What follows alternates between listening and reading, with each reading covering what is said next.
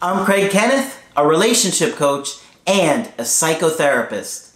Every relationship is different and every breakup is different. Work with me and you'll get professional help on your situation. And if you're in no contact, focused on personal growth, my workbook series, The Knowledge, will help you make changes like you've never made before. Available now at AskCraig.net.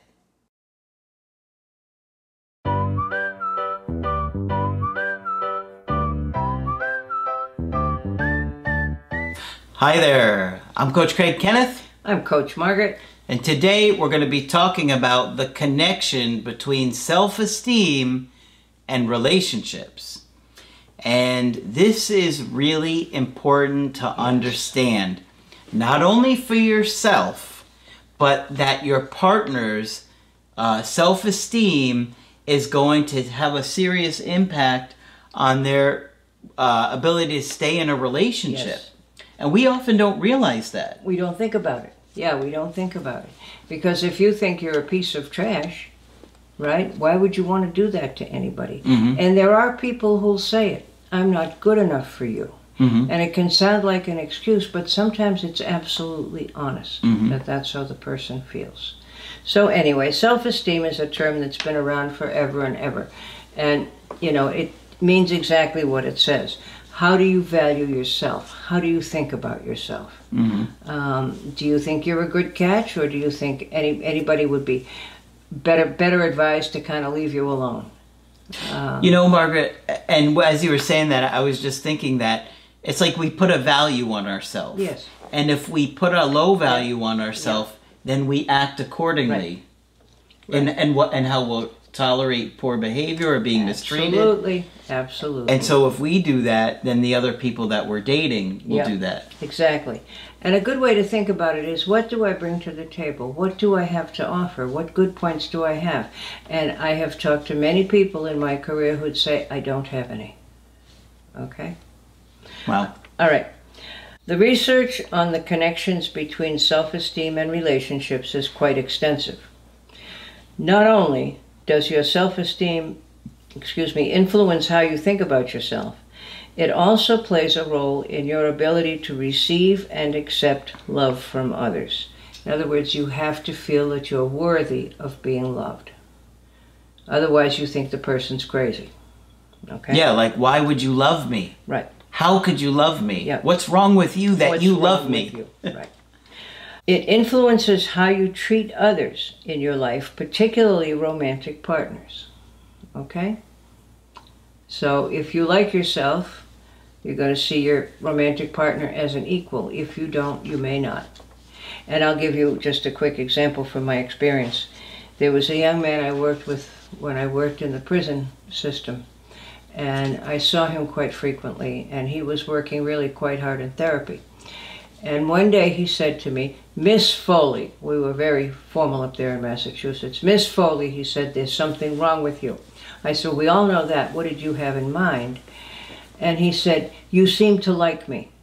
He said, There has to be something wrong with you. Um, I said, "Oh, I get it." And you wouldn't join. You wouldn't join any club that would take you either. He said, "That's exactly right." No, I wouldn't. um, and as it turned out, he had done some really despicable things. However, I understood the context of his family.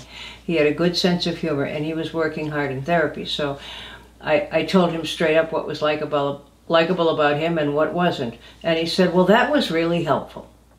Okay, but he said it himself. There's something wrong with you. hmm Okay. Um, your self esteem is born from early life experiences and continues to develop over your life. If your earlier life was characterized by unhealthy relationships, then it is very likely that you will have inherited a low level of self esteem. If your own family doesn't love you, what are you to think of yourself? Right? Yeah. That's a huge impact on you. Isn't it? If your own family doesn't love you, then of course you think there's something wrong with you. And the sad thing is, if there's something wrong with them, then how could they love you? Right. They don't even love themselves. They don't even love themselves, yeah. Um, and, you know, we all know it's a vicious cycle from generation to generation. This may lead you to mistreat those around you, even if you don't want to and don't realize how much you do this. So you're going to tend to act like the people you grew up with. Okay? Yeah. Um, the impact of early abuse or neglect is not only limited by your low self esteem, but also on your thoughts about others and consequently about loving relationships. Okay? If you've never seen loving relationships, you don't know what to make of it. Yeah. All right? They So- feel uncomfortable. Absolutely, because they're unfamiliar. And most people will tell you if they're unfamiliar with it, they're wondering what the punchline is. Where's where's the price? Where's the strings? Um, this person must think this person loves me. It says they do. They must want something back from me, and I don't know what that might be, and that's very scary. Yeah. Okay, so that's why people are afraid to accept love. It makes no sense on the surface, but that's why. All right. Your level of self esteem influences how you attach to others. For instance, low levels of self esteem typically creates a low level of trust in others. Got that? If you don't have much self esteem, you're not going to trust others because probably nobody's trusted you. Mm-hmm. Depending on how and when these feelings originated, you may have either an avoidant or anxious attachment style that makes it hard for you to connect with others. Okay? Those are concepts that we're very familiar with. But how you feel about yourself, if you're it, it comes down to the same bottom line. Either way you think you're going to be abandoned. If you're anxious, you're always afraid that this person that you who says they love you is going to abandon you. And if you're avoidant, you think inevitably they're going to walk away from you. So the end is the same. You're still going to be abandoned. Okay? Mm-hmm. Um, and that makes it hard for you to connect with others. Why would I bother to connect with somebody if I'm just going to get um, rejected and insulted and abandoned one more time? All right? And people will start to get into a relationship, and then a few months into it, usually at least three, about the three month part, there sta- starts to be stuff like, um, I'm not good enough for you. Um, I don't I don't think I can do this relationship. Okay? So because we want connection, people will get into it and then panic after they're into it for a while for a while. At the avoidant end of this spectrum, low self-esteem may cause you to distance yourself from others, ignore your partner, dismiss other people's feelings toward you, and even do things to be hurtful to your partner in order to push them away. Yeah. Okay? Um, this stems from your belief that someone else could not possibly love you. You should protect yourself from the inevitable hurt that will be bestowed upon you. Okay? Yep. So again, it goes back to if my own, fa- own family didn't love me, All right. How could anybody? how could anybody? There must be something wrong with me. That's right. Alternatively, your low self esteem may make you extremely anxious about how others feel, causing you to be preoccupied with their behaviors. As a result, you may become clingy or overly needy towards others because you are sure they will leave you at any moment. Okay? Whether you want to push away or hold on, the bottom line is the same you don't feel that you are lovable and that inevitably your partner will leave you. So, what can you say to an avoidant? You are lovable and you deserve to be loved, and stop trying to keep, keep me from doing it. All right? I'm trying to love you here, you fool, and you won't let me. Okay? Um, response to an anxious person You are lovable and you deserve to be loved, and I'm not going anywhere, so please calm down. All right. Um, and remember, what I'm saying here is if you need to speak with somebody about this, be perfectly direct. All right. I'm trying to love you, you dingbat, and you won't let me. Mm-hmm. Okay. Um, I love you, and I'm not leaving you, so stop worrying about it, please. All right. Self esteem guides communication. Effective communication is crucial in a healthy relationship. So, if you lack the ability to be open and honest about your feelings and needs with others, it will influence the nature of the relationship. Yep. A low self opinion makes it difficult to articulate what you need in order to be happy. Think about that for a minute. If you see yourself as totally unworthy, you would never be able to tell your partner what you need and what would make you happy because why would they care? Mhm. Right? You're Uh, not going to give it to me anyway. right, exactly. Nobody's given it to me before. Yeah, and that must mean I don't deserve it, so what's wrong with you? Mhm. Um, all right. It also helps you to listen well to your partner and to be assertive about your boundaries in a relationship. And again, if you have low self esteem, you're not going to listen well to your partners and you're not going to be good about boundaries, right? You'll let somebody get too close to you too fast because it feels good. Low self esteem may cause you to defer to your partner's opinions and needs, and this unfortunately can make you resentful and angry over time. All right, so if you're afraid you're going to be abandoned, you may be just falling over backwards here to make sure their needs are met. Yeah. If you grew up feeling that it was safer to be invisible and not to rock the boat, you can end up too frightened to share your feelings. Yeah. Because you've been doing it your whole life. Right, you've been doing it your whole life. That's what you're trained to do. Yeah. You, you've never done anything different. Exactly. Self esteem influences your boundaries.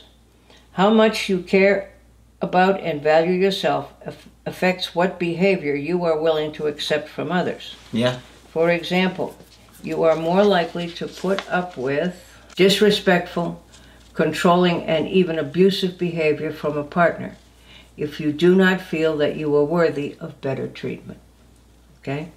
The other possibility is that this is the treatment you have experienced previously and you consider it to be normal. Yep. I was just thinking that. But even under those circumstances, and even if you have low self esteem, it doesn't somehow feel right.